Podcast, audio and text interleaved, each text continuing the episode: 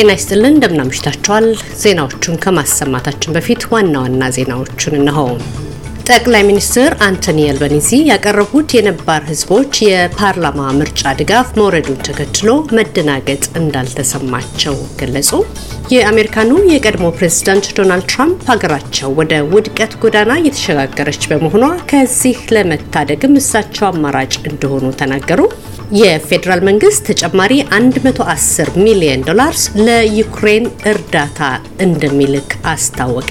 የሚሉት የምሽቱ ዋና ዋና ዜናዎቻችን ናቸው። ዜና በዝርዝር ከምሽቱ ዜና ጋር ማርታ ጸጋው ነኝ። ጠቅላይ ሚኒስትር አንቶኒ አልባኒዚ ያቀረቡት የነባር ህዝቦች ለፓርላማ ምርጫ ድጋፍ መውረዱን ተከትሎ መደናገጥ እንዳልተሰማቸው ገለጹ። የኤጄደብሊውኤስ የምርምር ማዕከል ባደረገው ቆጠራ የራስን መብት በራስ የመወሰን የአዎንታ ድምፅ ሰጪዎች ቁጥር ከ51 ወደ 46 በመቶ ማሽቆልቆሉንና በተቃራኒው አይሆንም የሚለው ድምፅ ባለፈው February ከነበረው 36 በመቶ በአሁን ሰዓት ወደ 43 በመቶ ከፍ ማለቱን አሳይቷል። በዚህ መሰረትም ዛሬ በወጣው መረጃ መሰረትም የአዎንታ ድምፅ 43 በመቶ ሲሆን አይሆንም የሚለው 47 በመቶ ሆኗል። ጠቅላይ ሚኒስትር አንቶኒ አልባኒዚ የራስን ድምፅ በራስ የመወሰን ድምፅን የመስጫ ጊዜ አንድ ወር የቀረው በመሆኑ የአሁኑ ውጤት ብዙም እንዳላሳሰባቸው ገልጸዋል። ይህ በእንዲህ እንዳለ የፌዴራል ተፎካካሪ ፓርቲ መሪው ፒተር ዳተን በውጤቱ ያልተገረሙ መሆናቸውን ገልጸው ለዚህም ሚስተር አልባኒዚ እቅዱን በተመለከተ በቂ መረጃን ባለመስጠታቸው ሳቢያ የተከሰተ ነው ሲሉ ተናግረዋል።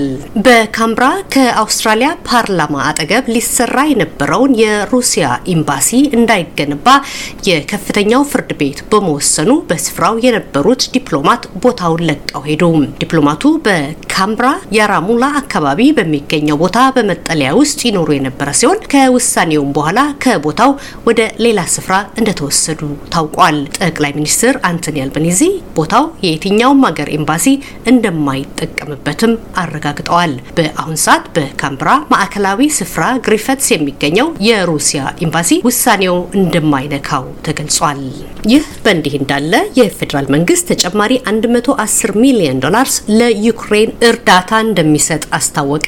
እርዳታው ሰባ ተጨማሪ ተሽከርካሪዎችንና የጦር መሳሪያዎችንም አካቷል። የመከላከያ ሚኒስቴር ሪቻርድ ማርልስ እንዳሉት የዩክሬን እና ራሽያ ጦርነት በአካባቢ ደረጃ ሲታይ ከአውስትራሊያ በከፍተኛ ርቀት ላይ ቢገኝም የጦርነቱ ወላፈን አውስትራሊያን በከፍተኛ ሁኔታ እንደነካት አስታውቀዋል።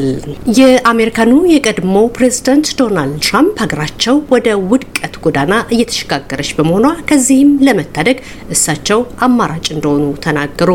ሚስተር ትራምፕ በመጪው ዓመት ለሚደረገው ፕሬዝዳንታዊ ምርጫ የሪፐብሊካን ፓርቲ እጩ ለመሆን ዘመቻንም ጀምረዋል።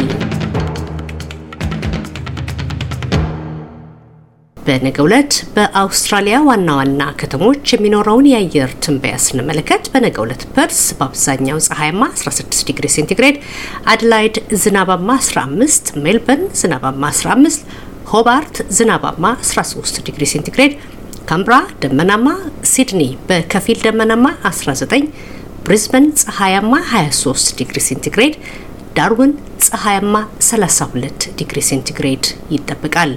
እንዲሁም በመዲናችን አዲስ አበባ በነገው ዕለት ከፍተኛው 22፣ ዝቅተኛው 13 ዲግሪ ሴንቲግሬድ ይጠበቃል።